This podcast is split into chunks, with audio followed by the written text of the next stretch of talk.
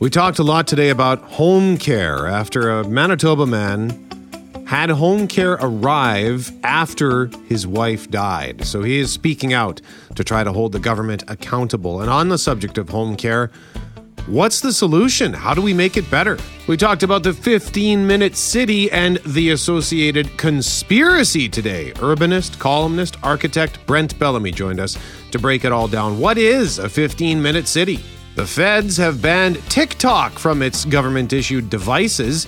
We speak to somebody who describes it as the Chinese spy balloon of the internet. And has a server ever asked you, so, you got any plans after this? We had some fun today talking about the dumb standard talk lines that drive us bonkers. I'm Brett McGarry alongside Greg Mackling and Loren McNabb. We are Mackling, McGarry, and McNabb. And this is the Tuesday, February 28th podcast for the start.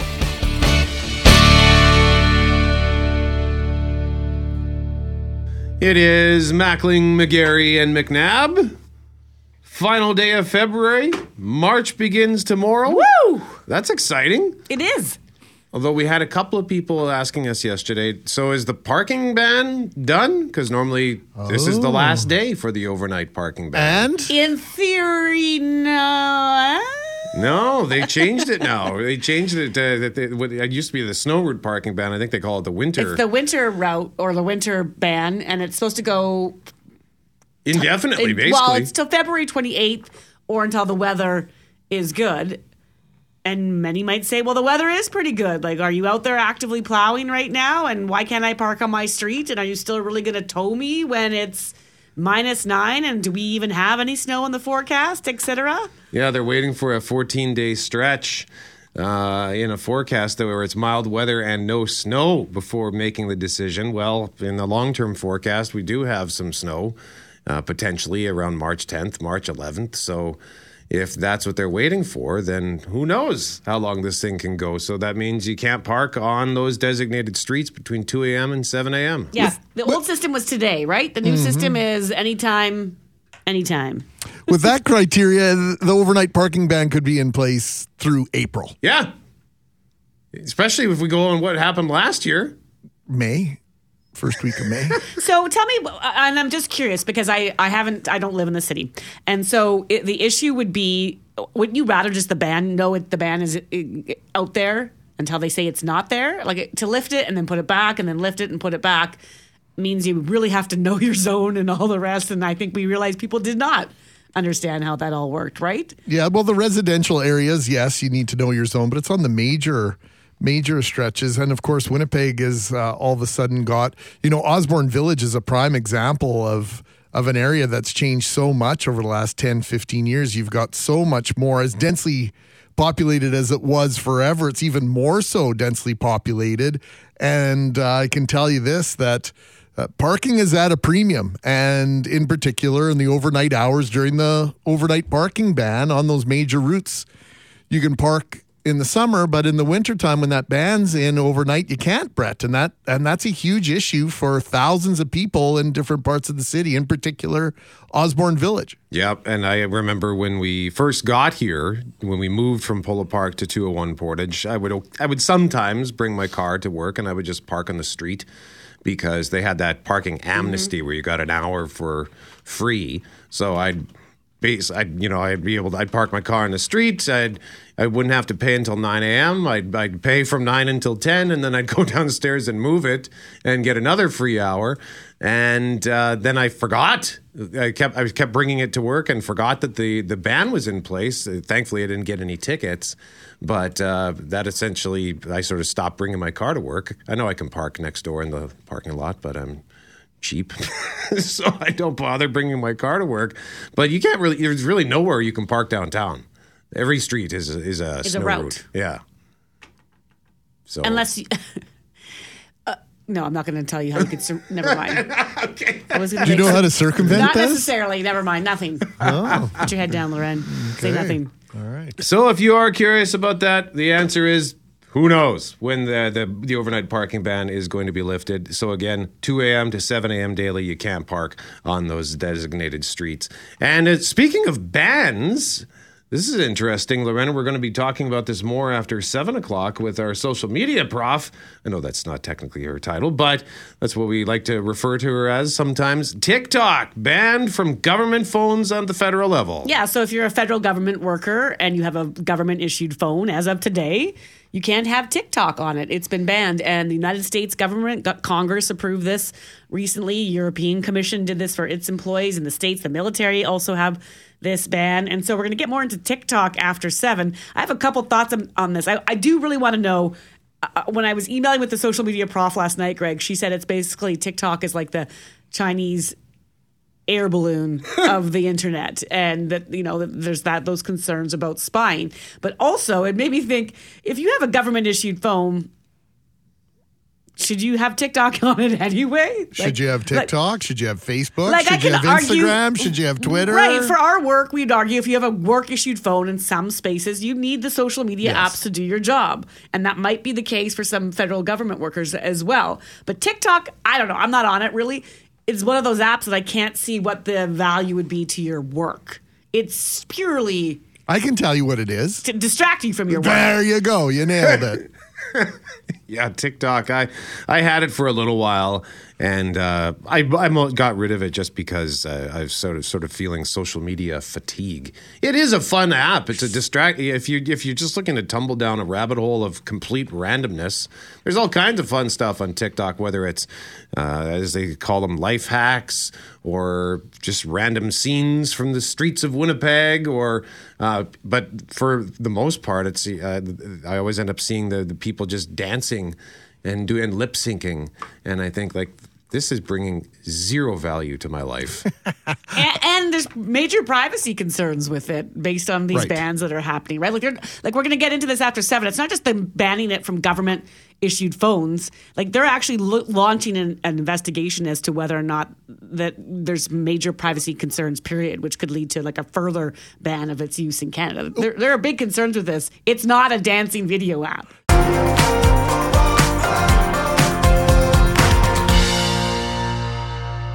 Home care has been a huge part of the conversation as we look to find ways to get people out of hospital and back home and be more healthy at home. As we talk about aging at home, home care comes up regularly. If you have someone who uses home care, if you use home care or you'd like to see changes to home care, you're you're going to want to listen to this next story. We want to hear from you at 780-6868 because this revolves around a Winnipeg man who recently lost his partner to cancer. And he's now making plans to address the Legislative Assembly on behalf of families who've also lost loved ones while in home care because, well, in the end, he really didn't get any home care. Global's Rosanna Hempel explains. An empty bedroom now sits at the end of the hall where Eric Deskepper's wife spent her final days. I find it actually quite comforting being in this room here, which was her room, like her spirit is still here.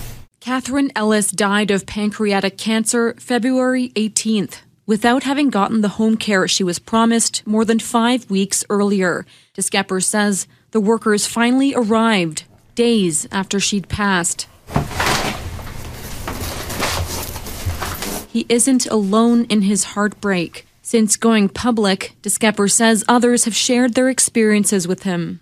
I just started crying. My heart just started falling apart, realizing how much hardship these people are going through.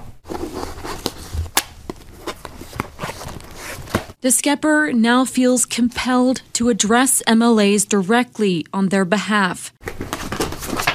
The Manitoba minister responsible for seniors and long term care wasn't available for an interview on Monday. Instead, a spokesperson offered condolences to Deskepper in a statement. They said the province's senior strategy announced last week earmarked an additional $14 million to expand the self and family managed care program and $1.3 million more for palliative care services.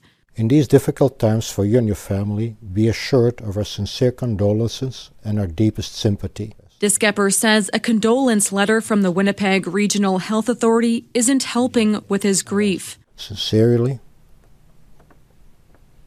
a printed signature, some titles. Deskepper says he'd already filed a complaint of wrongdoing against the WRHA with the Manitoba Ombudsman. Meanwhile, a date hasn't been set for Deskepper to speak at the legislature, but he hopes it will bring dramatic improvements to home care.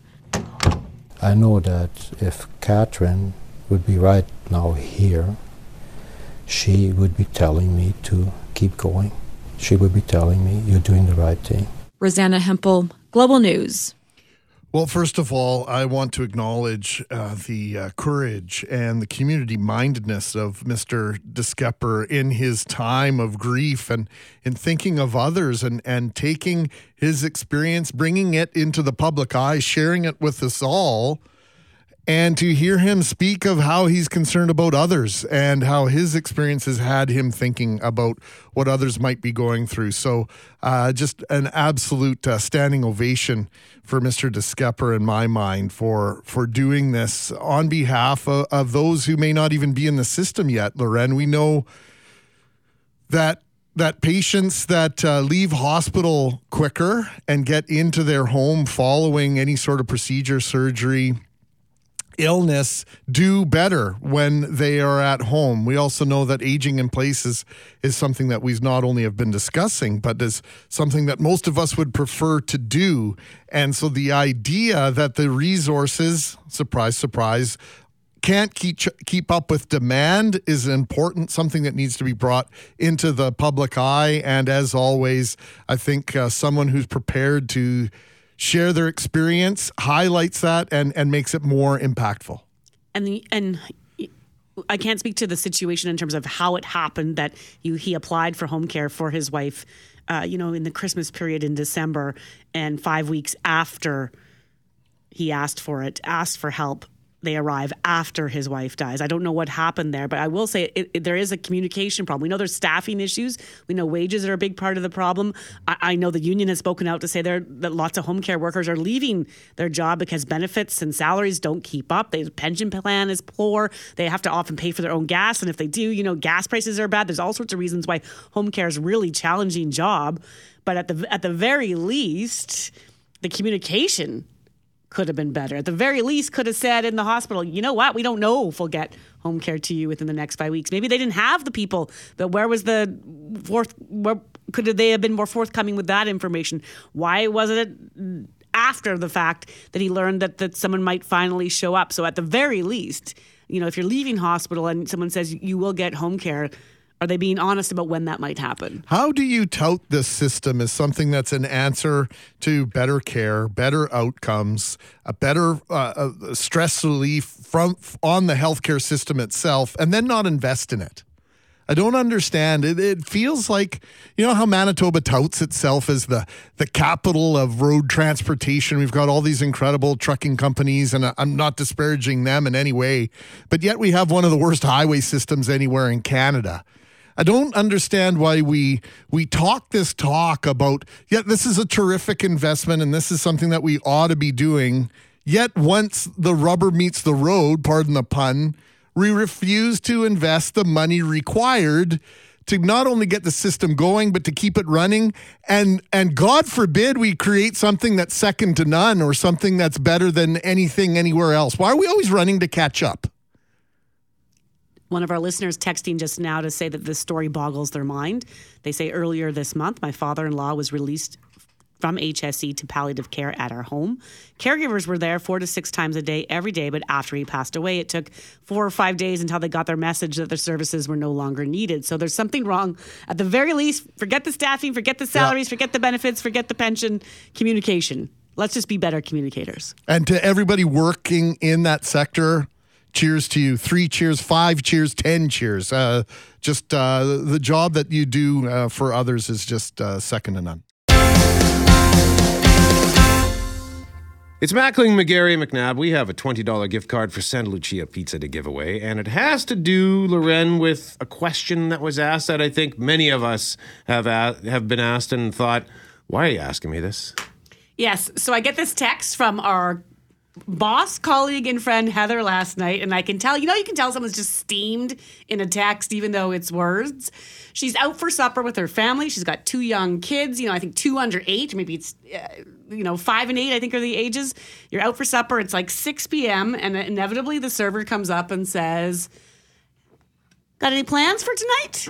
And your, your thought as a mom of two young kids or a dad or whoever you are is like, this is the plan. Yeah, like I this is barely, it. I barely got them out the door. There was mitts and toques and neck warmers and boots, and I'm sweating to get here. And I've come out for supper. It's 7 p.m. on a Monday. This is the plan. There are no plans. Stop asking me if I have any plans. And so it got us thinking about the idea of talking about the, the phrases that get thrown out, like those throwaway statements or customer service lines that just irk you. And that would be one of them. Got any plans tonight? Yeah, what are you going to do on a Monday? Out? Oh, we're going to take the kids home and then we're going to head out to Booty Shake Monday at the Palomino Club. Yes.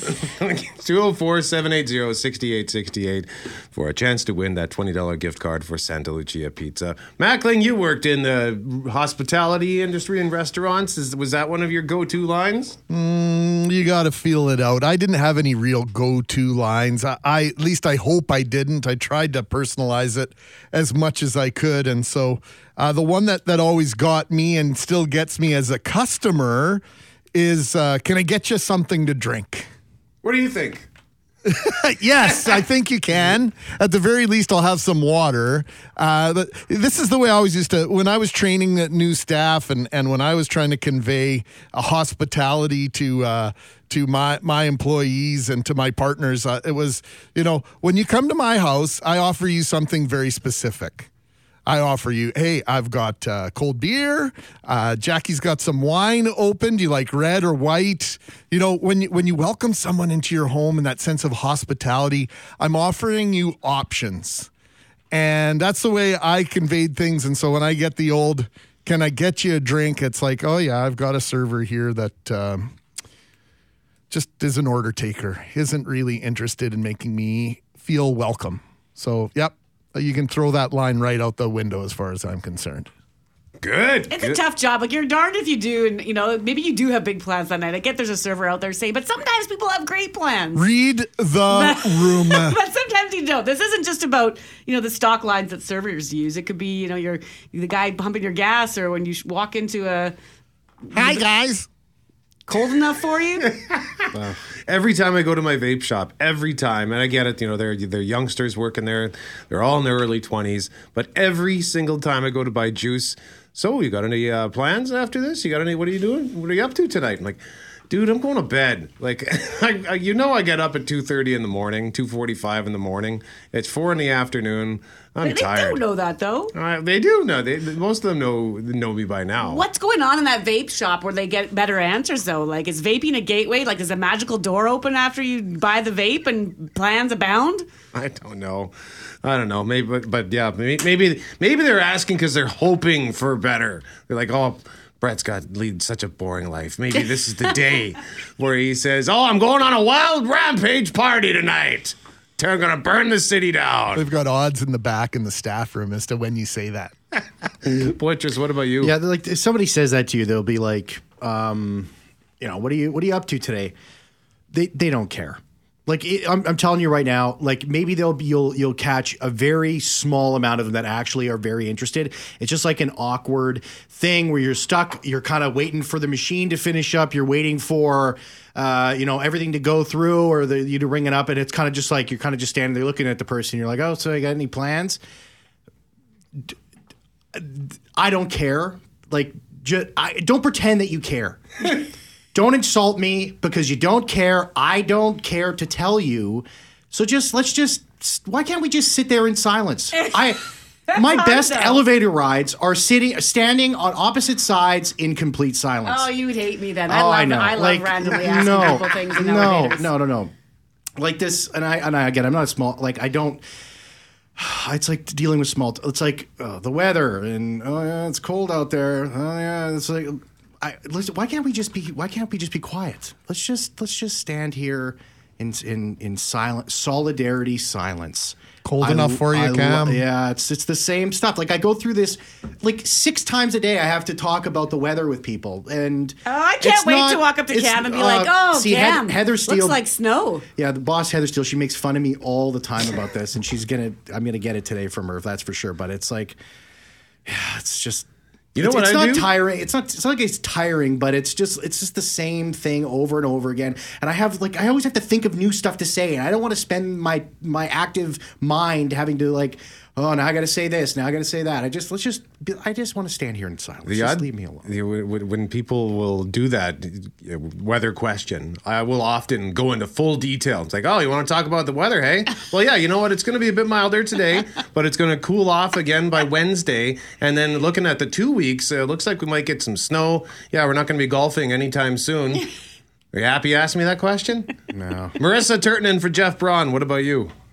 All right. Well, I'm not sure if any of this has happened to you, but when you come back from having unexpected time off, maybe something came up, and then someone says to you, "Oh my God, you're alive! Are you okay?" and it's like I just find it kind of nosy because most of the time, like you don't want to take the time off, but it's usually something personal, and if they don't already know the answer. Well, then it's probably not important to them, number one, and they probably don't want to know the answer. You probably don't want to talk about it. It's So- true. If they haven't text, called, or whatever while you've been gone, then they don't. It's like, they oh, don't- now you care. You thought I was dead, and now you care. People ask so many questions that they don't even care to hear the answers to. They just ask them. Well, speaking of that, people before I've asked someone their fantasy lineup, and they're like, "Oh, you don't want to know. Why are you asking me that?" I'm like, "I do want to know. Tell me how much money did you spend? Why'd you do it? You know." But that's happened to me, where someone's like, "Oh, you don't want to know the answer to my fantasy lineup." When It's like, somebody "I- I do." unloads on you, like all of a sudden you ask a tiny question, all of a sudden they get into their entire personal life and how devastating everything in their life is, and how it's like, oh, that's that's my biggest. What would you ask? How are you? Maybe you Just like, hey, how's it going? And then it's just like, oh my god, you have no idea what I went through today. And then I'm like, then I want to run away as quickly as I possibly can I can't wait to because, have like, God, like, him. uh, There are certain people in this building, uh, some of them don't work here anymore, but I would avoid them specifically for that because I knew that if, if I even made eye contact, that five to 10 minutes were about to disappear. Uh, so I would just go take the long way around to avoid talking to that person. And uh, Jeff Forte, what about you? Okay, this one I'm going to go back to my teenage years, and uh, Greg Loren, listen up here. It's uh, you know, I'd be sitting on the couch, and my parents come up to me and be like, "So, uh, what'd you learn today?" it's like, really? I'm sitting at home, I'm watching TV, and now you're going to make me think back to school and education? I just Yep. want to relax. So then I'd always just throw out nothing. Oh, it drives me nuts. I do ask this question, and then I have to go, nothing. All day was nothing? it's just easier that way to say Yeah. nothing. go away, mom. Go away, dad.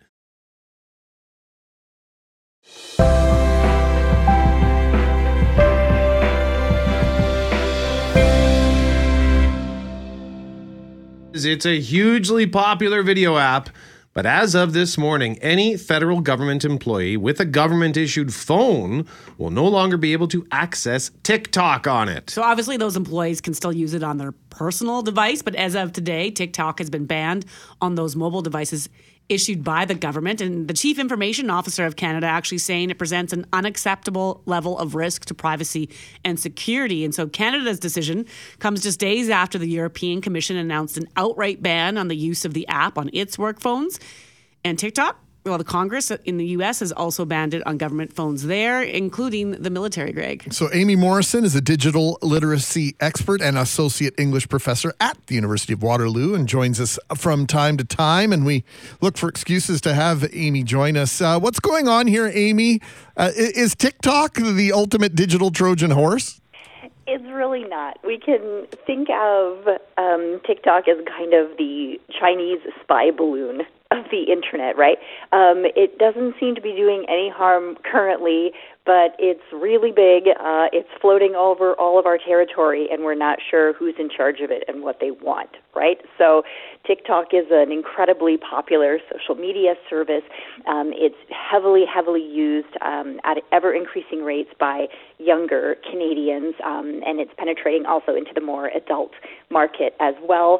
Um, it collects the same kinds of information that all social media sites collect, which we would do well to maybe have a privacy freak out about. TikTok can see, um, depending on the permissions you give it, and most of us just click our way through these, it can see your um, ad ID number. It knows the device number of your phone. It can track your um, general or specific location, and it can have access to the contacts information that you hold in your phone about your own social network. Uh, it can also see sometimes which websites you browse when you are not on the app, and that's almost as much information as Facebook collects about you. But the main difference here is that TikTok is a Chinese owned company um, in the territory of China under government. Um, control, uh, not directly, but in the sense that all companies in China must answer to data requests and data demands from the government. And the other companies that we tend to use their social media sites are American companies. So it's not the sorry, Aimée. It's not the data it's getting per se, because if it's almost the same as Facebook, you might be well. What's the big deal? It's the who's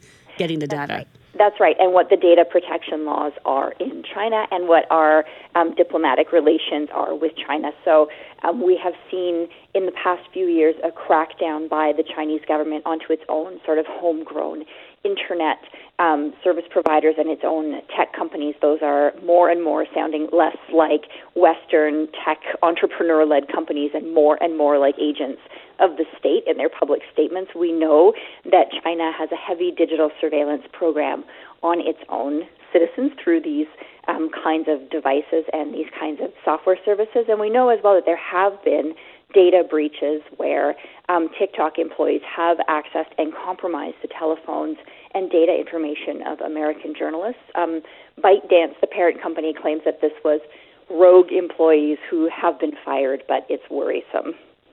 So, Canada's federal privacy watchdog has already launched a joint investigation into this short form video streaming app. So, where could this go?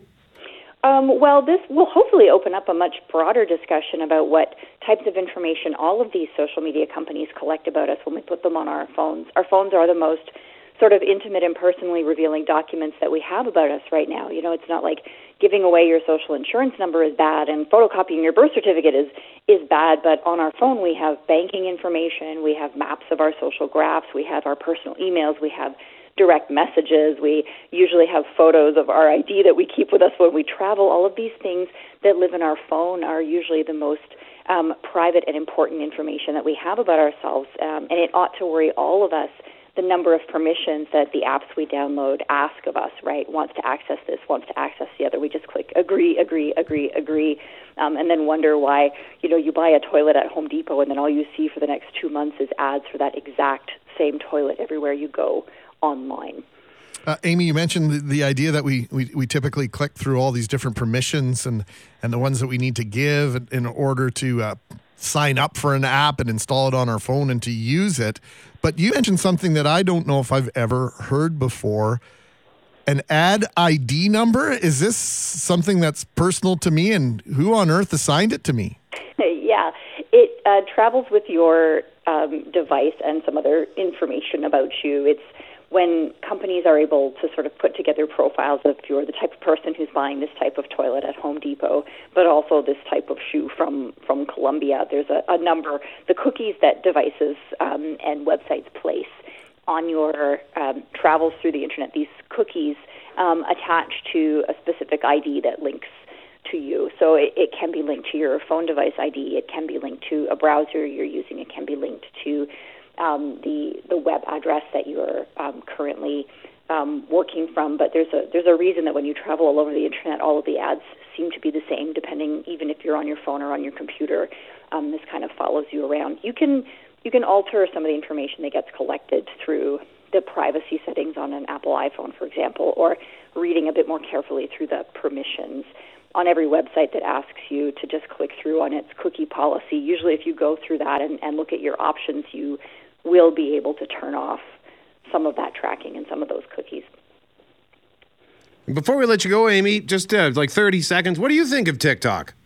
Oh, sure. TikTok is great. I love to watch TikTok videos. I mean, it's very easy to sort of like want to watch two videos and then all of a sudden it's like 45 minutes later and you don't remember what day of the week it is, right? It's a very fun and addictive little um, software. It just the videos are so short uh, and they just autoplay, autoplay, autoplay, autoplay. Um, it is very diverting to watch it. I know most of my students now claim to have taken the app off of their phones because it's just too easy to spend a ton of time on TikTok. Aimée Morrison, thank you so much for joining us. It's always a pleasure. And Greg nailed it. We always look for excuses. As soon as we see anything, we get a sniff of something interesting social media wise. We're like, Aimée? I get up in the morning for this. I wouldn't be on the phone this early with anybody but you guys. Thank you very much, Aimée Morrison, digital literacy expert and associate English professor at the University of Waterloo.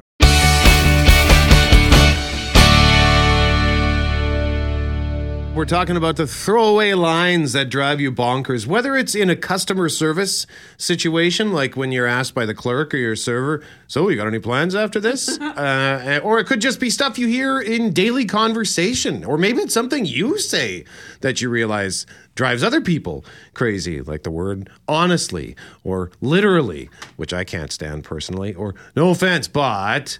Like, okay, here we go. What are you about to say? But what does Jackie have to say? Jackie said that she was in a drugstore one day and the young man in front of me bought condoms. The cashier said to him, Good for you. Have a good night. The poor guy was so embarrassed. Man, he shouldn't be embarrassed. Good for you, bud. Plus, you're taking proper protection. Yeah, he's being responsible. He's about to have he's about to have a good night. Being responsible. That happened to me actually. I remember New Year's Eve, late '90s. Was with uh, I was dating somebody and. But we hadn't gone that road down that road yet. You we had a finally, sense? We finally decided to do it, so I had to walk down. It's like two in the morning. I had to walk down Pembina Highway to to buy the the necessary supplies, and the clerk gave me that sort of nod because he was like, "Okay, it's going down, eh?" And I kind of gave him the nod, saying, "Yep, Happy New Year." so. Yeah, and then one from an on. You love the elevator conversations, Loren. What does this listener say? Good morning. I'm an elevator tech, and the line I always get when I'm in the elevator is when someone walks in and says, Is it safe? Yeah, because I want to ride the elevator if it's not safe. Another one is when they get in the elevator and they say, Oh, I'm sure glad you're in here with me. And then I tell them, Well, you'd rather have me on the outside. Fair. Fair enough. 204 780 6868. The throwaway dumb things that people say that drive you batty, whether it's in a customer service situation or just day to day stuff.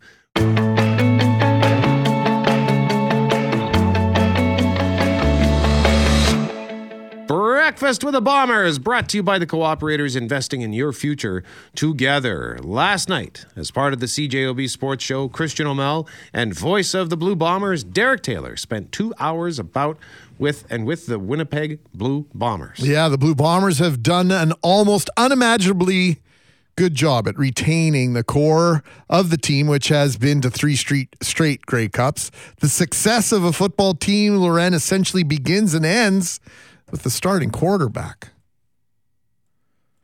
Zach Collaros signed a three year deal even before the 2022 Grey Cup. And so the league's outstanding commitment to the Blue Bombers has, of course, as we know, led the team to securing two other instrumental pieces of the offense. Both Nick Demski and Kenny Lawler cited you as a reason that they re signed or signed with the Bombers. How does that make you feel? Oh, I mean, it means a lot. Uh, first and foremost, they're great people. F- football's a great thing because you get to to make all these friendships and relationships, and uh, you know, those are two guys you know that I'm pretty close with. You know, Nick obviously um, being there last year as well, our relationship got, got closer, and it means a lot. You know, it kind of caught me off guard there. Didn't didn't even realize that I was cited by both those guys uh, for reasons to stay. But we do keep in, in constant communication. Obviously, with Kenny last year, it was a little tough because he was in Edmonton. But right after the season ended, uh, you know, I was texting him and, and sending him clips of plays of you know things that we could do if he's back. And uh, both great guys, and uh, that, made me happy. I appreciate that. Eh, I asked that to Demski because I thought, oh, it just whether it could have been a coincidence, right, that you're both now signed for three years. But I didn't even get the question out, and he's like, no, no, that's when I knew I wanted a long term deal with the Bombers. And you get the same thing, right? You get to work with other elite players, and that must be pretty special, honestly. Yeah, I mean, I, I'll say this too to kind of you know go along with what Nick was saying. You know, when I was you know going through the negotiations with, the contract extension, uh, you know, one of my priorities was you know talking to Nick and talking to guys like Stanley and Patty, uh, you know, Yosh, Rasheed. You know, obviously um, hoping that Kenny would come back at some point, but just you know, you know, put it in their ear. Hey, you know, I'm about to do this. You know. Let's let's kind of keep this thing rolling. You know, just kind of feeling those guys out, and uh, you know everybody was on the same page um, you know, obviously we talk a lot about the culture and you know that's in the locker room, but uh, again, just an amazing group of guys, and not surprising that everybody wanted to come back and give another go. Now the, Um, now, the architect of it all is, of course, General Manager Kyle Walters. Derek asked Walters this about his group of pass catchers. This Bombers receiving corps, best in the league or best in the league? we're, we're we're we're real excited with the group we have. How's that? You I- know what? What excites you about it? What what makes you excited? I can tell you what makes me excited, but what makes you excited? well, I mean, they're good. Simple as that. I mean, the, there's a lot of there's a lot of guys that have had a lot of production. There's some uh, a nice mix of veteran guys, or, or Canadians, Americans. We're said it, it is a good deep receiving corps that we uh, you know we expect big things out of them this year. Can a position group be too deep? Is that possible? Uh, no, you know what? you, training camp's a long process, so a lot can happen. So there's there's some depth built in there for you know if anything, any injuries, any nicks happen during camp, we can keep rolling. Buck can Buck can run full speed ahead. So you know we'll evaluate where we're at and how the roster shakes down after training camp. But it's a good problem to have with uh, with a lot of depth at a certain position. That's for sure. What does it mean to you, to the organization, to what you you all are trying to create there? When Rasheed Bailey goes, you know what? I'll take less money and I'm coming back. Yeah, I mean it's awesome. I mean it speaks volumes to the group of guys. I think everybody in that locker room still believes that that we're in a winning mode, and I've said that this off season that we're we're a veteran team, that's for sure. And and uh, you know we we go to three Grey Cups and are close to winning three in a, a row. And and this group again, I, I- believe they feel. Uh, they're they're ready to win. We think they're ready to win, and we'll uh, you know keep keep rolling with the crew to see if we can get to another one and get a win. So if we as we recap this discussion, keep in mind that just a couple of weeks ahead of free agency, Nick Demski was unsigned. Dalton Schoen was working out for NFL teams in an attempt or an effort to get an NFL contract. And Rasheed Bailey and Greg Ellingson were both set to become free agents. Well, not only did Demski sign a long term deal, the Blue Bombers ultimately re signed Bailey. Schoen will return to the team, and the team signed arguably the biggest free agent in the league, Kenny Lawler. it would start last year at the trade deadline where we we were close to having something done with Kenny, then it didn't work out.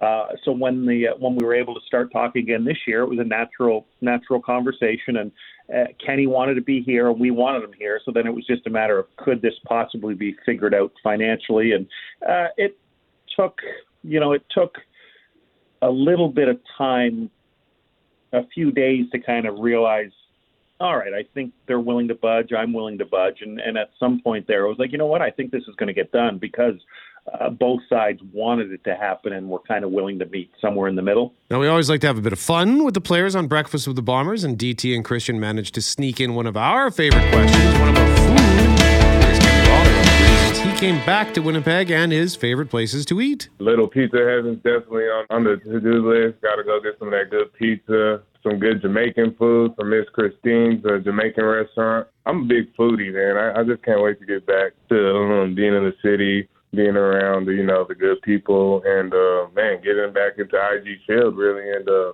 playing. Man, that's the best stadium. Um, they got the best fans, the best people, and it's just a, a good environment to be back.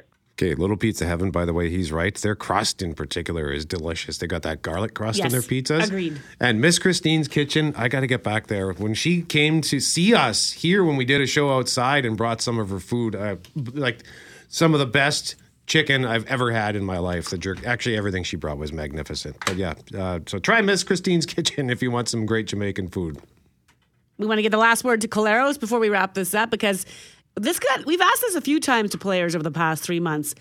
Have you or have you not watched the Grey Cup game from 2022?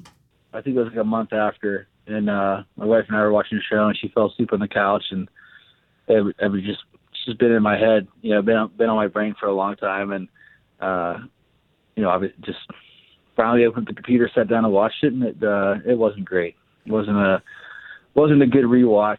Obviously, you know, myself especially could have played a lot better in that game, and uh, you know, I think things would have turned out differently, but. uh we just didn't execute at a high enough level to win that football game. And you know, not taking anything away from Toronto, but you know, we made a lot of mistakes. Just once, though. That's all you need. I've watched it once. I'm sure I'll watch it a thousand more times before the season, but Okay. still feels fresh. I can't watch it. I haven't watched it yet. I have ESPN Classic as part of my cable package, and I watched in the last couple of weeks the 2019 game, the 2021 game. I watched the 1990 East Final, Toronto and Winnipeg the other day. I ran out of time, recorded it, watched the end of it the next day, but I've yet to watch the 2022 Grey Cup. I just can't bring myself to do it. As an aside, how is 2019's game a classic? Like your 1990 watch makes sense, but isn't the point of the classic show? Classics have to go back. No? Yeah, I, you know, I don't run the programming on that Well, station. I didn't name the station. saying like I was, I'm big on the uh, classic games, and then you started at 2020, 2019. That just happens to be where they air, Loren. just- I'm just not in charge of these things. You wouldn't call that so- cla- well, it is a classic. It is a classic. It's like classic rock. You know, you can't. You can throw out Steppenwolf. You can't throw out. I don't even know who's popular. Hey, the entire winter the special is av- is available via the Blue Bomber podcast. That's available wherever you download your favorite podcasts. And hey, while we heard some great stuff in that package uh, that Greg harvested from the show last night, I think it's safe to say, that, like we were talking about throwaway lines that we get in certain settings, whether it's customer service or just daily conversation. Safe to say, sports kind of guilty of lots of uh, throwaway lines. uh, you know, So you see, he's- he's- well, what happened last night? Well, you see, the way lost. the game works is um, the team that puts more points on the board is deemed victorious, and we did not put more points on the board than they did, so we get lost. the pucks in the net. Yeah, we need more pucks. You got to get more goals. Got to get less goals against. I will say I liked Kyle Wal- Walters there when Derek said, "What do you like about this team heading into 2023?" And he just said, "Well, they're good." Simple answer. Honest, it's an honest assessment, and it's one that I think brings even more hope and optimism. Because if they're feeling that good about this team, look out, CFL! The Bombers are coming.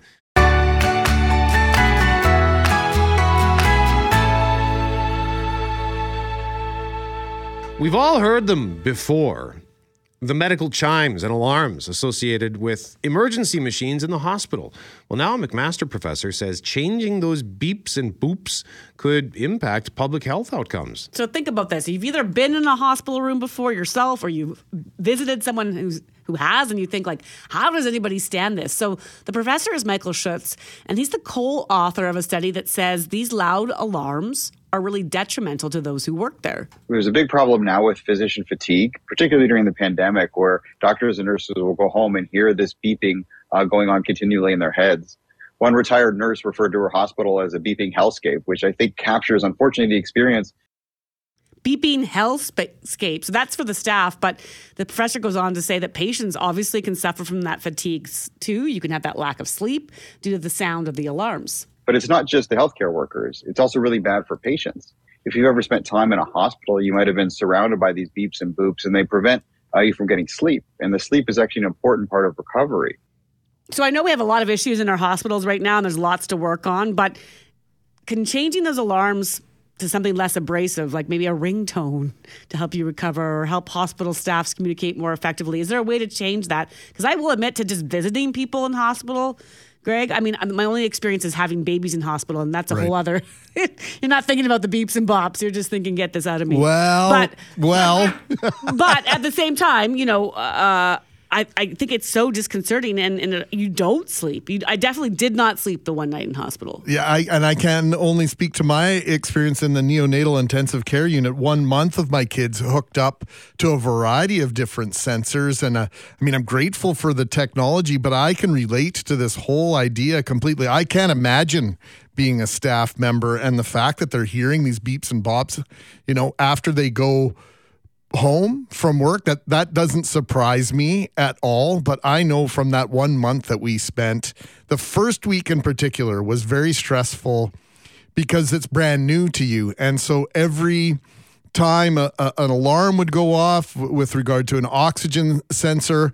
Nine times out of ten it was because the sensor had come off uh, one of the boys fingers and so it wasn't measuring. But then there were other times where it was a legitimate alarm and their oxygen uh, oxygenation the oxygen level in their blood was was was lower than it ought to be or their or their heart rate was too high or too low and it was actually beeps that that um, I was feeding Alexander one afternoon and he stopped breathing in my arms. And the nurse came over based on the beeps and bops and knew what was going on because I didn't realize what was going on. And she just looked at me, oh, yeah, he stopped breathing and picked him up by his head and stretched him out and everything started beeping normally again and she get, handed him back to me. But th- that was com- very stressful just uh, learning and interpreting all the bings and bongs and what they meant when to panic when not to panic when to reset the button when not to reset the button. So i'm i, I think it's awesome that uh, they're refining things so minutely into such a, a, a point where they're concerned about this in terms of occupational hazards. Uh, We've been talking about so much high level stuff. I think it's fantastic that they're finally getting around to things like this that might improve working conditions and uh, your your recuperation as a patient. Well, even working in a restaurant, I don't know how it was because you worked in more like full service restaurants, Greg. But as I, you know, I Oh, worked in good fast food, Yes. and I would the same thing would happen. I'd go home and I'd hear the beeps because you know, depending on how busy it is, if things are beeping in the back and you can't get to the alarm because you just we simply do not have the extra hands to spare.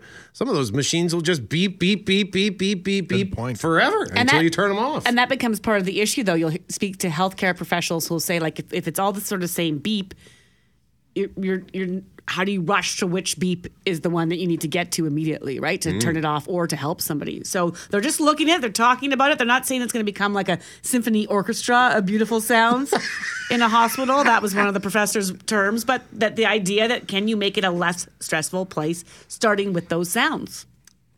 If you hear the cello alarm, it means all things are normal. But if you hear the harpsichord, you better go running.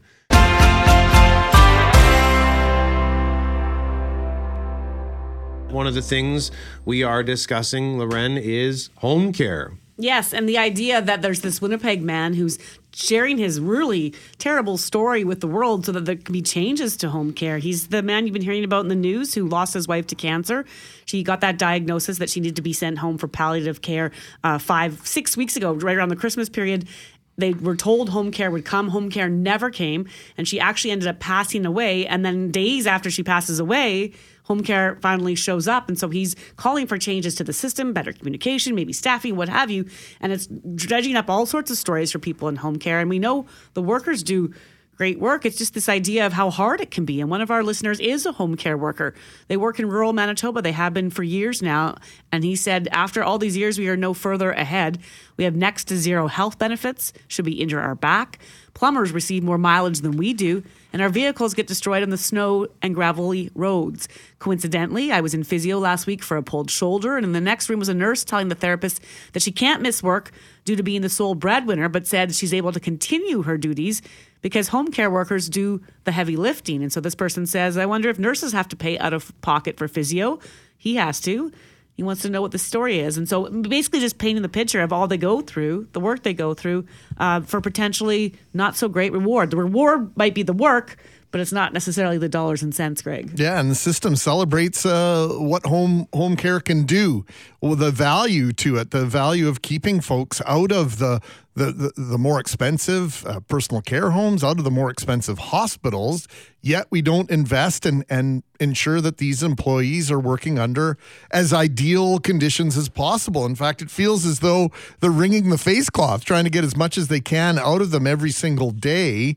Uh, we've heard from home care workers over the years uh, about how they get a certain amount of time for a job and they have to make sure that they they leave one place in order to get to their next call or, or their next patient in time and they only have so much time to do certain things regardless of what they show up to. And so the stress of the job alone let alone the other factors is something that i couldn't even imagine dealing with. And another one of our uh, listeners is on the other side saying home care manitoba is an absolute joke. Our family has endured family managed home care for the past two years through two agencies, Southern RHA and Winnipeg RHA. WRHA has worked against our family every step of the way. Caregivers themselves are awesome, but the administration are likely overworked. Uh, uh, they are also clearly working under the guidelines of making it so difficult for the family to access care that they will give up. Additionally, the amounts of times and pay scales for different services are so unrealistic, it is unbelievable. Until our family was in the system that on the outside sounds so promising, we had no idea how terrible it is to actually deal with. Listening to the announcements from the government over the past few days has been insulting coming from this listener. So continue to weigh in at 204 780 6868, and we'll have more on this through the day for sure. And a reminder that we have a $20 gift card for Santa Lucia Pizza to give away. We're asking you about the throwaway lines, the questions that you hear in conversation, whether it's in a service setting, like a customer service setting, or just in your average day to day, like Cheryl Loren. What does Cheryl say? I hate when people sign off an email with best. best what? Best wishes? All my best? best is an adjective. That's like me signing an email with blue or big or fuzzy. It means nothing, says Cheryl. It's so hard to include the word best. Is it describing? Is it so hard? I guess people are just too busy to type another word. oh, that is perfect, Cheryl. I love that. Yeah, that's like uh, you know when the, the the young people started to to reduce the words instead of saying ridiculous. You might just hear that's ridic, and uh, they can't even complete the word. That drives that actually does drive me nuts when I see that in email. Best. I don't like Just cheers. shut up. Yeah, cheers, cheers. drives me nuts too because sometimes it comes at the Aw. end. No, you- I'm a you- cheers you- guy. I like cheers when it makes sense, but if, if if it's after, like, don't forget to email in your quarterly statements. Cheers, like that. Ah, fair. I'm not having a beer right now. Like, that's that's. Just, Okay, that's that that's fair. Context. we need to is- have a meeting at 10 a.m. Loren. critical. Cheers. Yeah. Okay, fair enough. Yeah, that's dumb.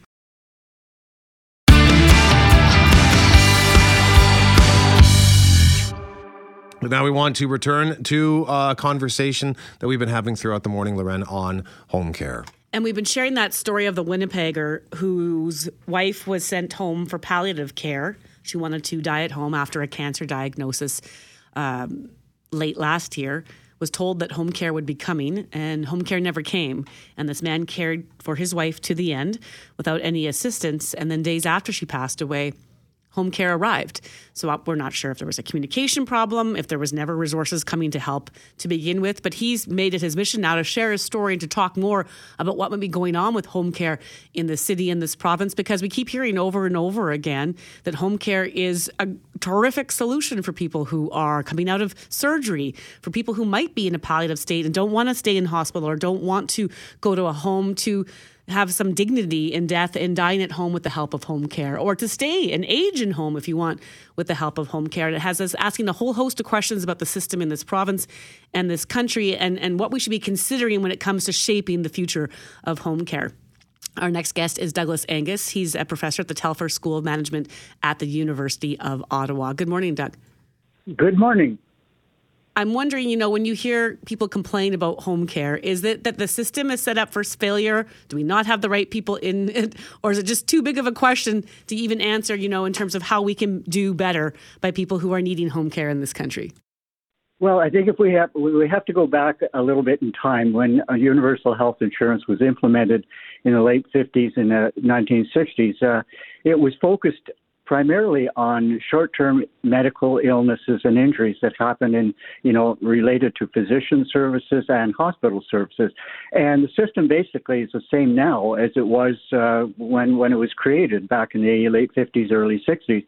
And of course, this was reinforced in the Canada Health Act. So the Canada Health Act really only applies to uh, hospital and physician services, and home care has been the uh, the poor orphan ever since. And uh, of course, the situation ha- has changed dramatically in in society, not just in Manitoba but right across the country. Is that we have now a new demographic uh, situation in the in the country where more people are you know have lived to a, a longer uh, lifespan and. Uh, uh, they, they're dealing with chronic health problems, um, many of which uh, are not appropriately dealt with in the hospital sector. And wh- where they would be more appropriately dealt with is in home care or good long-term care. And of course, those are the areas that uh, are crying out for resources. And uh, if you take a look at the the, the the agreements that have been struck between the federal and the provincial governments across the country, uh, there's a kind of a mention to improving home care but really we're so far away from you know uh, uh, putting in a, a good system of home care so that aging people can you know live at home and deal with chronic health problems as opposed to being stuck in a hospital bed somewhere where they have no business being. Well, and that was, I sort of had three questions here. The first two are more or less yes or no for you, Professor. I've always been under the impression that home care would allow persons to come home earlier from hospital. And, and that takes care of a variety of different issues like hospital borne illness, et cetera, et cetera, and, and better outcomes. That, that, that, is something that, that we believe to be true, yes? It is absolutely, and uh, uh, we have approximately 25% of uh, hospital beds being occupied by people who would more appropriately be uh, housed in, in in their own places or in you know an appropriate uh, recovery uh, institution uh, outside of a, a, an acute care hospital. So you're absolutely right, uh, and and uh, the last place you really want to be as you're recovering from you know uh, whatever condition you've had is in a hospital where uh, diseases float around quite dramatically and uh, easily. So uh, you could pick up something that you don't necessarily uh, want and never intended to to receive when you're in in a hospital. So it's it's a vicious kind of a circle that we keep going around and around, and we've been identifying these uh, these issues for at least a couple of decades. Uh, my colleagues and I have uh, done a number of uh, research studies right across the country, which have uh, really indicated that uh, there is a, a, really, really important requirement for adequate home care uh, so that we can uh, more appropriately make use of uh, the system that we have in place right now. So, hospital beds are very expensive, but so are long term care beds. So, if we have a quality and invest in a home care system, do we keep uh, our population, our aging population, out of long term care longer? Absolutely. Uh, again, uh, I think COVID nineteen really indicated the, uh, the, the the real deficiencies in the long term care system. When uh, you know you're housing people two, three, four in a room, and uh, uh, it's not it's it, it's reasonably, you know, if you look at it from an economics perspective, the unit cost of keeping someone housed in a room with uh, three other people uh, is, is, certainly a low unit cost.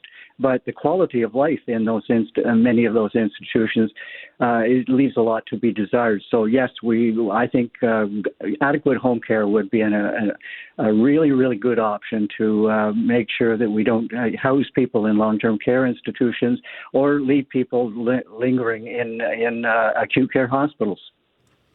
As our population ages, you know, we're probably going to need more home care workers, but we hear from home care workers who say they, you know, they, it's a stressful job. They don't, their benefits aren't all that great. It's expensive because they don't get to pay for, they got to pay for their own gas. So do we need to make the job more attractive to, to get more workers as the population continues to get older?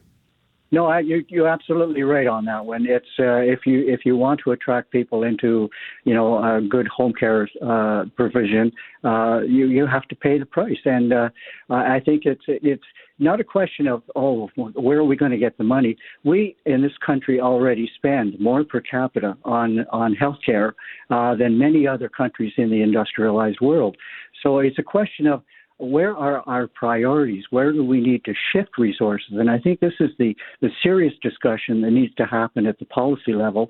Uh, let's shift the resources out of areas that we don't per- perhaps need as much of uh, as we did in the past. And that's what I was saying. We we need to shift out of you know the short-term medical illness and injuries, uh, many many of which still remain, but the emphasis really has changed into chronic health care problems amongst an aging population. So let's shift our, you know, objectives, our priorities into, you know, let's provide re- really good, adequate home care so that we can uh, give people a good quality of life as well as looking after their their particular health needs.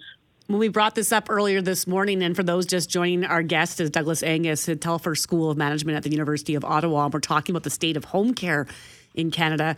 And Douglas, when we brought this up, one of our listeners said, Well, you know, what do we have? A money tree? Like shake the money tree for all this? But we're talking about better health outcomes for people, but also, bottom line, the case has been made long ago that we could actually could we actually spend less and get more if we had proper home care and have less concerns in our hospital system?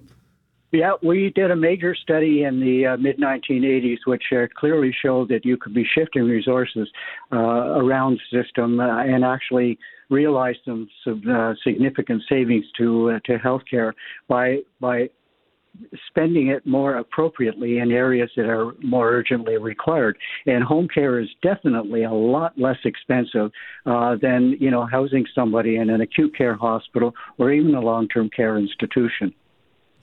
Last question for you comes from one of our listeners here. Is there a country where home care works? Is there is there a model system and if there is, why aren't we following it?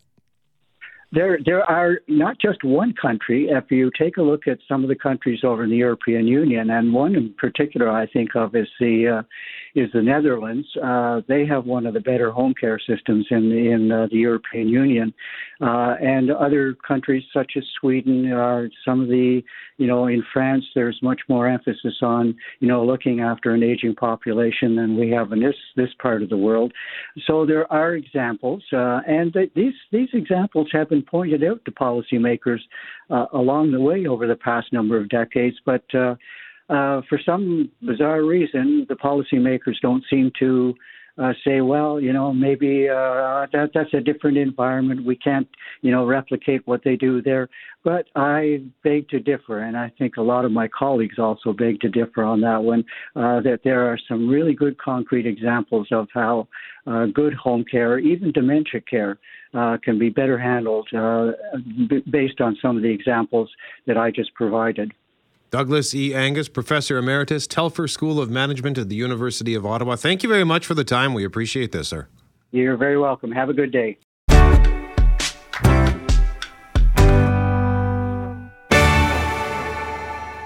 We're going to give away a $20 gift card for Santa Lucia Pizza. It has to do today with the throwaway lines that drive you bonkers, whether it's in a service situation or just daily conversation, like one of our colleagues who was out for dinner last night with her family, a couple of young kids. It's like six o'clock, and the server says, So, got any plans tonight? like, this is it.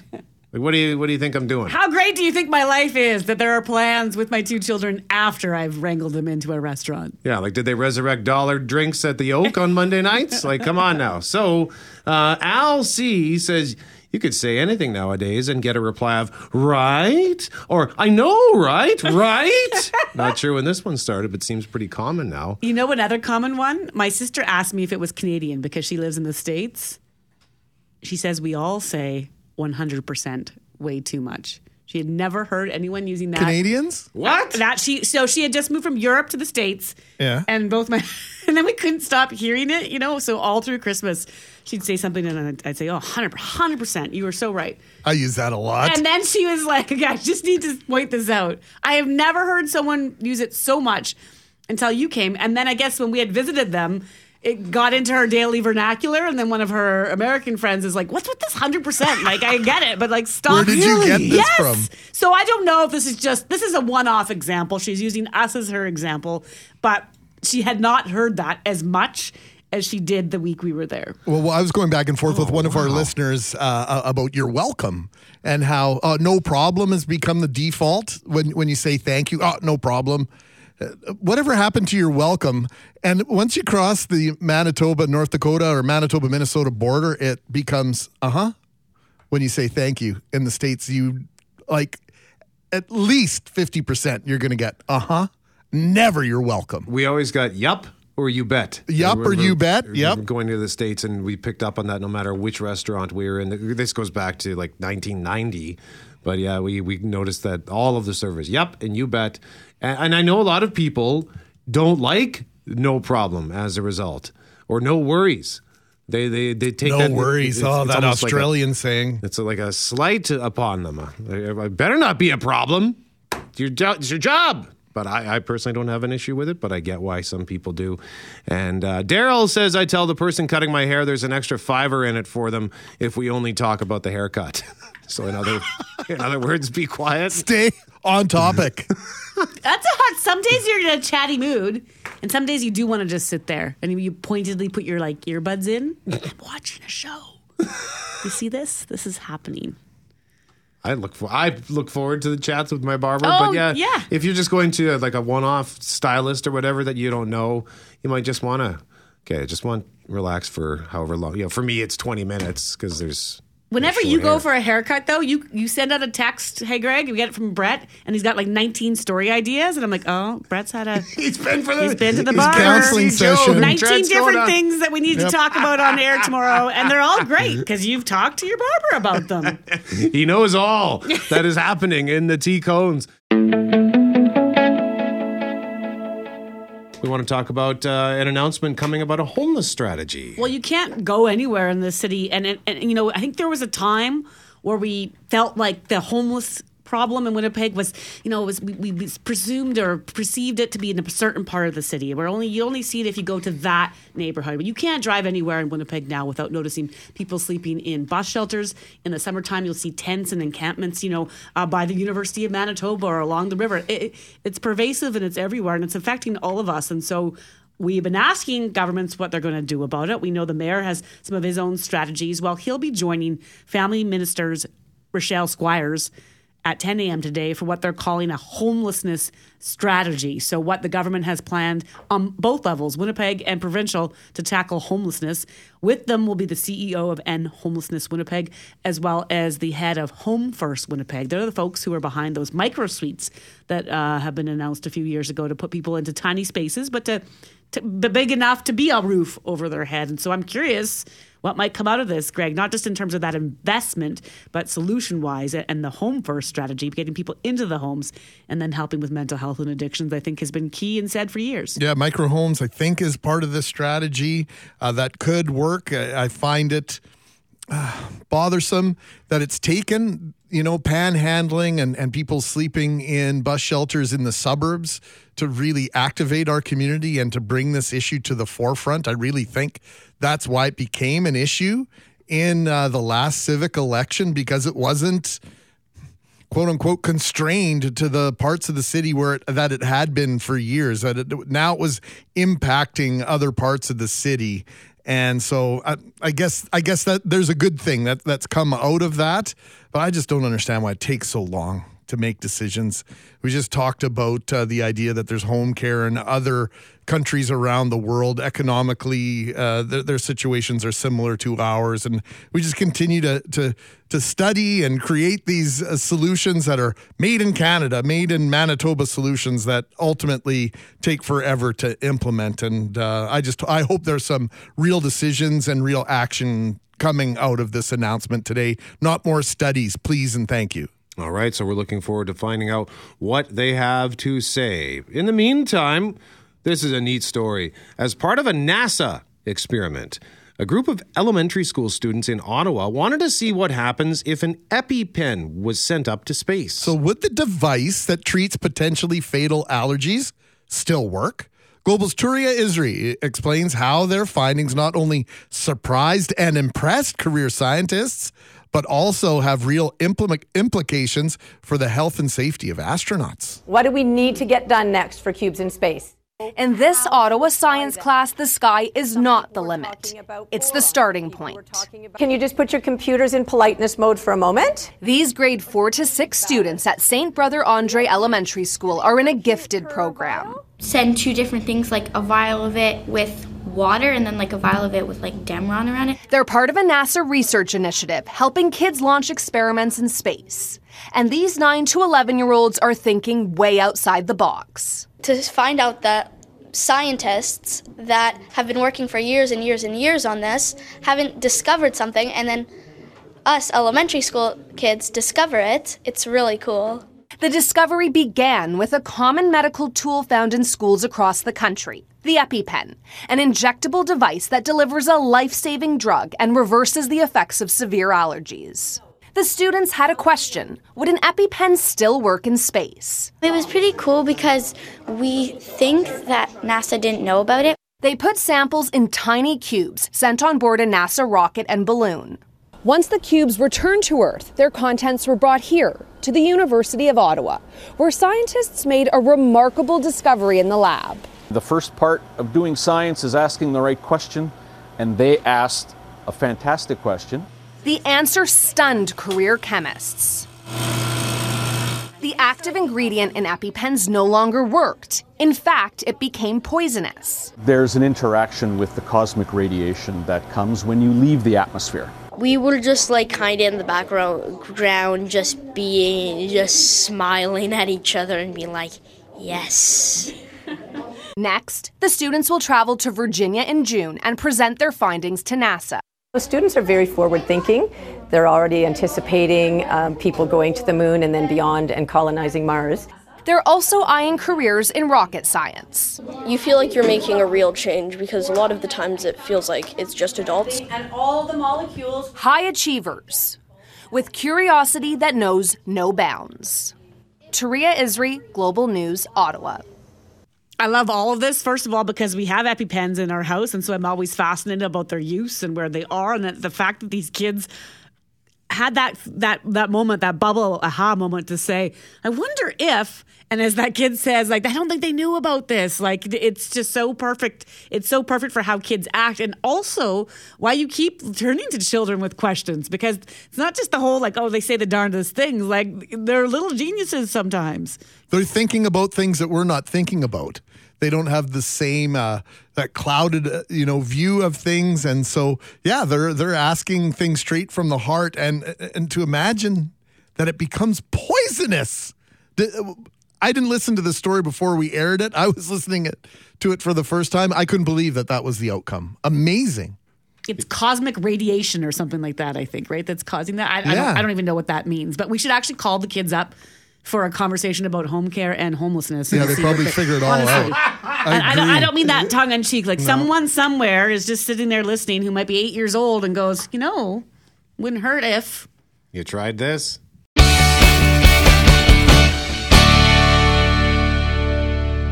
We are asking you about the throwaway lines that drive you bonkers, whether it's in a service situation, daily conversation, maybe it's something you say yourself that is problematic. I know that throughout my broadcasting career, a crutch for me has been you know or ya know. And sometimes it's just this inaudible yeah, you know, like it just like what I turn it into one syllable, and I don't even realize I'm doing it until I go back and listen. And it's something I've tried to eliminate, but I I don't know if it's still there. Were you an NHL hockey player at one point in your lifetime? I had said to Brett earlier that I got in this terrible habit of telling stories or saying something or explaining how something was going to work with my camera person that I worked with in Toronto. And I would end everything, Greg, with, you know what I mean? And then finally, he just, he must have just snapped one day. He just, Loren, if I, how about this? If I do not know what you mean, I'll I let you will, know. I'll let you know. In the meantime, I get it. Enough with the sentences that end with, you know what I mean? Were you a fan of Ernest Goes to Camp when you were a kid? I don't think so. It doesn't sound like me. Willie Jefferson loves, uh, you know what I mean? Uh, or you know what I'm saying? And uh, I love people when you tell them something, their immediate reaction always is, really? No, not really. I just I just told you six minutes worth of a story. Uh, It's all made up. I think it's just one of those things that people s- I know. use to express disbelief. I understand. It's just sometimes feels like they believe you're being disingenuous some, somehow, and I'm not. Grant and Deborah say annoying throwaway lines. Would you like to try an appetizer this Uh-huh. evening? Or would you like to try a dessert this evening? Try being the key word, making it sound like free samples. Sure, just roll over the dessert tray and a fork and I'll try each one. Mhm. There's an, there's sort of a little bit of an uh, implication there that it's uh, not for sale that you could you could try it, right? Well, one of our listeners says it's the same when you get asked, "Do you want your bill?" No, thanks. See you later. okay, but on the flip side, on the flip side, don't give me the old "I didn't order this." How many That's times did you fair. hear that? You know Oh, what? gosh. We should flip this another day and have it be the opposite. Like the things that we get from customer service that drive us nuts, but then Yeah. on the opposite end, if you're in hospitality or customer service, there must be those patented jokes Oh, yes. that drive you Mm-hmm. nuts. Jay the male escort says, That they don't like hot, hot or cold enough for you, postie? I've never heard that. Is- Do Yeah. they? Do they? Mail workers get called postie? Mm-hmm. Yeah, I my think they call themselves that. Yeah. Too. Okay. All right. Uh, Susan says I was in hospitality for many years. There's nothing I hate worse than when a server comes up to a table of ladies and says, "Hi, guys." So that's kind of a cautionary tale. I know that the term "guys" is something that I still say probably too often. Yeah, ladies can be problematic as well now too. I can remember uh, interviewing somebody and got admonished for using that term. Uh, Really? ladies now? Yeah, yeah. It's apparently not appropriate any longer. Oh, I I mean, that you know, if, if you're really thinking about it, just assigning gender, period, would be more just kind of have to come up with, "Hey, folks." Oh, I, and then I, I was going back and forth with uh, Susan, and that was my fallback. Folks, ask Kevin Bergen. He used to imitate me. Bye, folks. See you later, folks. okay. Cheryl is our winner, though. Cheryl, uh, what did Cheryl have to say, Loren? Cheryl made us laugh this morning. I hate when people sign off an email with best. Best what? Best wishes? All my best? Best is an adjective. That's like me sending an email with blue or big or fuzzy. It means nothing. Is it so hard to include the word best is describing? I guess people are just too busy to type another word. Cheryl, congratulations. A $20 pizza gift card for Santa Lucia is coming your way. Simply the best, is this not? Forte, you are simply the best. That's oh, how Oh, I'm- stop it. You know all the best. Is it really that difficult to type all the best? I think if that's should- what you are inferring? No, maybe they mean simply the best. Like simply. That's how I'm going to sign But off it's all a my emails declarative now. statement. I'm the best. I am simply the best. Simply the best, Loren. Cheryl wins the day. After You're the best. I think there are several reasons where, where most of us decide to live where we do. I've mentioned many times before, I live in Osborne Village. Reasons include I can walk home from work in 25 to 30 minutes, even 20 if I really turn on the afterburners. And then the spot I chose to live in the village is basically two minutes from the grocery store, there's a drugstore, there's a liquor mart, there's a convenience store, there are a couple of convenience stores, and a whole bunch of restaurants that I can walk to. So I basically, like, I don't even remember the last time I filled up my car with gas. I think it's been two months. Oh, that's dreamy. Yeah, well, envy you. No kidding. And so, the, you know, we've heard the conversation around Osborne Village, one of the most densely popul- populated neighborhoods in the country, one of the best, more popular neighborhoods. And for some of us, we live where we do because it's where we can afford to live, or we want to be close to friends and family, or we want to be closer to work or other places where we spend a majority of our non sleeping hours. To sum it up in one word, at least for me, it's convenience. So, why then is one form of urban planning under the microscope? Architect, urbanist, columnist, and one of our go to guests here on the start, Brent Bellamy, joins us now. Brent, good morning. Good morning, guys. Sorry about, uh, I think I phoned you at 6.05 this morning by accident. Sorry about that. But He's Slept bad for through. that. You might get more. Didn't he FaceTime us once? probably. Yeah, really early, really, really early, yeah. Sorry, Brent. I just, uh, anyway, I was thinking about you. Uh, Thank you. before, before we discuss this conspiracy theory around 15 minute cities, can you talk about the ele- evolution of neighborhoods, urban planning over the centuries? Because isn't that really at the heart of urban planning? Uh, the word I used earlier, convenience? It is. I mean, if you think about how cities have been built over time, really in the last mm, maybe 60 years or from the 1950s, it was turned on its head from what it had been for like literally since the Roman times. Um, cities always were built with um, high streets, which were sort of the commercial main streets. We had um, streetcars running down them, public transit, and then gridded streets that connected directly to it, with sidewalks connecting connecting directly to those high streets, so people could access things like groceries and the things that Brett was talking about right there. You know, the the the hardware store, the grocery store, the restaurants, all those things could be walked to with um, quick access to transit that would then take you to other neighborhoods, including downtown. What happened in the 1950s is we began to zone everything, and you can picture how our modern city is built. People live in houses in one area. They live in apartment buildings on the main, you know, the main street like Henderson Highway or whatever. Um, the commercial, you know, the the grocery stores are now in big parking lots sort of on the highway, and everything is really segmented. And, and it sort of changed how we live, and it really requires us to then use a car to move between those different things that we use in our lives. And what in in the past we could just sort of walk to those amenities, and then when the city grew, we just extended the high street and then extended the grid. But now we're sort of building these islands, you know, in the in the distance, like Sage Creek as an example, was built completely alone, and now we're having to connect it to the city and to all those amenities. So when we talk about this concept of a 15 minute city, there's a conspiracy going around. But when the 15 minute city is it just that I would commute within that 15 minutes, no matter how I'm commuting? The the 15 minute city thing is really just a branding exercise. Okay. It's sort of talking about how we used to build cities that I just described, and it's the idea is that that people living in cities should be able to access their daily needs, and whether that's employment, grocery store, health care education, recreation, the community club, you know, the hockey rink to play shinny at, within a 15 minute walk or bike ride. So it's really decentralizing the city. It's not you don't have to go downtown to go to work, but and it really came out of the the pandemic. People saw cities began to see that how important it was to have a neighborhood with all those amenities that you can get to really conveniently and quickly. And that's sort of the the genesis of the 15 minute city. But it's really just a way to say this is how we used to build cities, and maybe we should go back to doing that.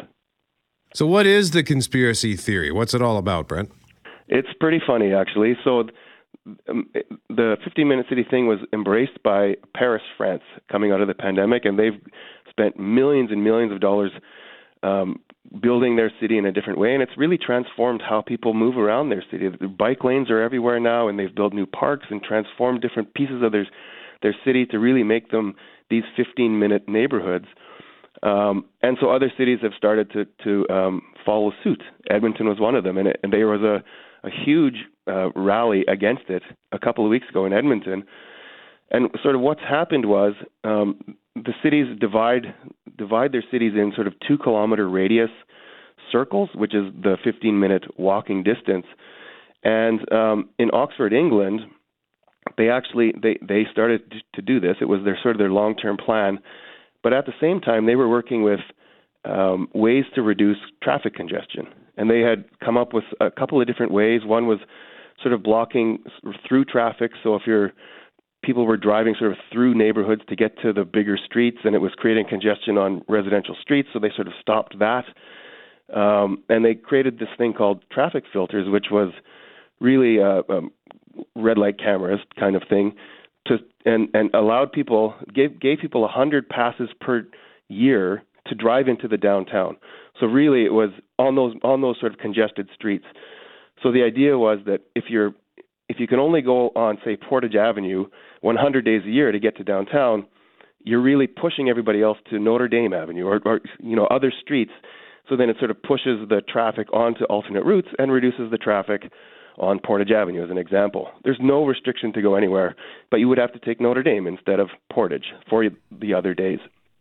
And so what happened was the conspiracy became uh, they sort of brought all those things together and said that, oh, look what's going to happen in the future is once we have these 15 minute neighborhoods, they're going to blockade us into those neighborhoods and never let us leave, sort of like a you know a dystopian movie and it's it like obviously that's not what's going to happen but that's sort of what's how the conspiracy theory has come. That there, it's all going to happen slowly, but eventually these um, traffic calming measures will be barricades that keep people into their 15-minute cities neighborhoods. Well, of course, some people will say you're just being paid to say that this isn't what's happening, but we'll move on on from that ridiculousness. I'm thinking of two things.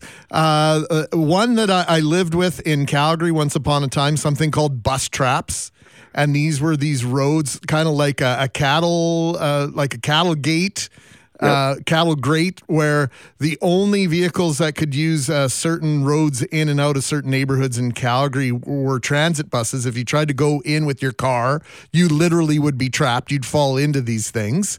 And Crazy. so I, I didn't know about that. oh, I'll, I'll send you uh, I'll send you something about that. So that was that was an effort to uh, segment and make sure that people were using the proper infrastructure to get in and out of these new suburbs, in particular in uh, Southwest Calgary, and then of course um, play streets in Amst- Amsterdam. I've watched the documentary on how play streets in Amsterdam came into being in 1972 when kids said, that were living in downtown Amsterdam said, "Hey, we need a place to play." And so certain streets in Amsterdam became closed to traffic. It's exactly that. And if the traffic, they call them traffic filters in, in England. They're common in England. They just have they've caught fire in Oxford because of this um, conspiracy. But it's exactly that. You can still walk through. You can still ride your bike. You can still take a taxi. You can still take transit. You can take a scooter. You can. There's any other way other than a car on those days when you don't have a pass, you can go through. So you're not barricaded in your neighborhood. You just have to think of different ways to get there. And you can still even drive there. You just have to take Notre Dame instead of Portage Avenue. You used uh, Sage Creek as an example here, Brent, just talking about how we have to build, we built these suburbs and then we have to connect to them with our roads, with our infrastructure, with our buses.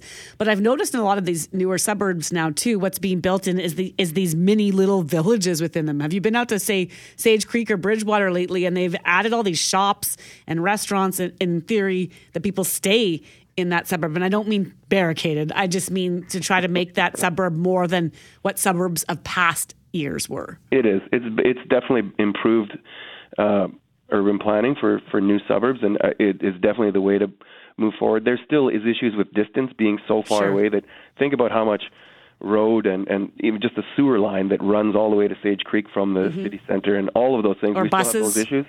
Buses, exactly. Fire, um, police, all those things. Uh, distance uh, affects the cost of that to the to the population, but it is a much better quality of life to have things in your in your neighborhood. In the past, we would literally just have houses, and now we're building Sage Creek as an example. It has lots of multifamily. It's still not integrated. There's still no corner stores. There's still no apartments integrated into the neighborhood. They're sort of on the highway, and the commercial is on the highway, and everybody has to sort of drive to it. Even if you lived in Sage Creek, most of the time you would drive to those things. So it, it would be great to make it more integrated and have commercial and you know corner stores and have the things right integrated into the neighborhood. But it's a big step forward to at least have multi uses in new developments. And well, the, the the occasional corner store still exists, uh, but is would the would a corner store situation like let's say more of them started to pop up, uh, just based on the way things work right now, would they even have a chance at surviving? Well, first they're illegal in almost every place, and even when there was one that burned down in Osborne Village, and it had to be rezoned because it was illegal, even though it had been there for a hundred years. And all new neighborhoods, you can't have commercial space in residential neighborhoods. That's just the way the zoning works. Um, but you also need things like density. You can't just throw a corner store in a cul-de-sac neighborhood because there isn't enough density. There's not enough people able to walk to it to support it. So once, if you want, I always say that we should design cities by locating the corner stores and then move out from there to everything that all the decisions should be how do we support that corner store because that means more diverse neighborhoods that means more density that means better connected um, transportation sidewalks bike lanes to get people to that corner store. And then it begins to create a, a quality of life that is more has more mobility options and has a little bit more density more affordability more diversity of of the people that live there to support it. So i i think corner stores are a wonderful thing, but we they're they're literally illegal in almost every neighborhood, even our most urban neighborhoods. And if we thought about them as the catalyst for building great neighborhoods, that would be how I would move forward. To be honest, I, I love the idea of using the corner store as the catalyst to build great neighborhoods. Brent Bellamy joining us live on 680 CJOB, architect, urbanist, columnist, talking about the 15 minute city conspiracy. Brent, always a pleasure. Thanks for your insight. Thank you. Anytime.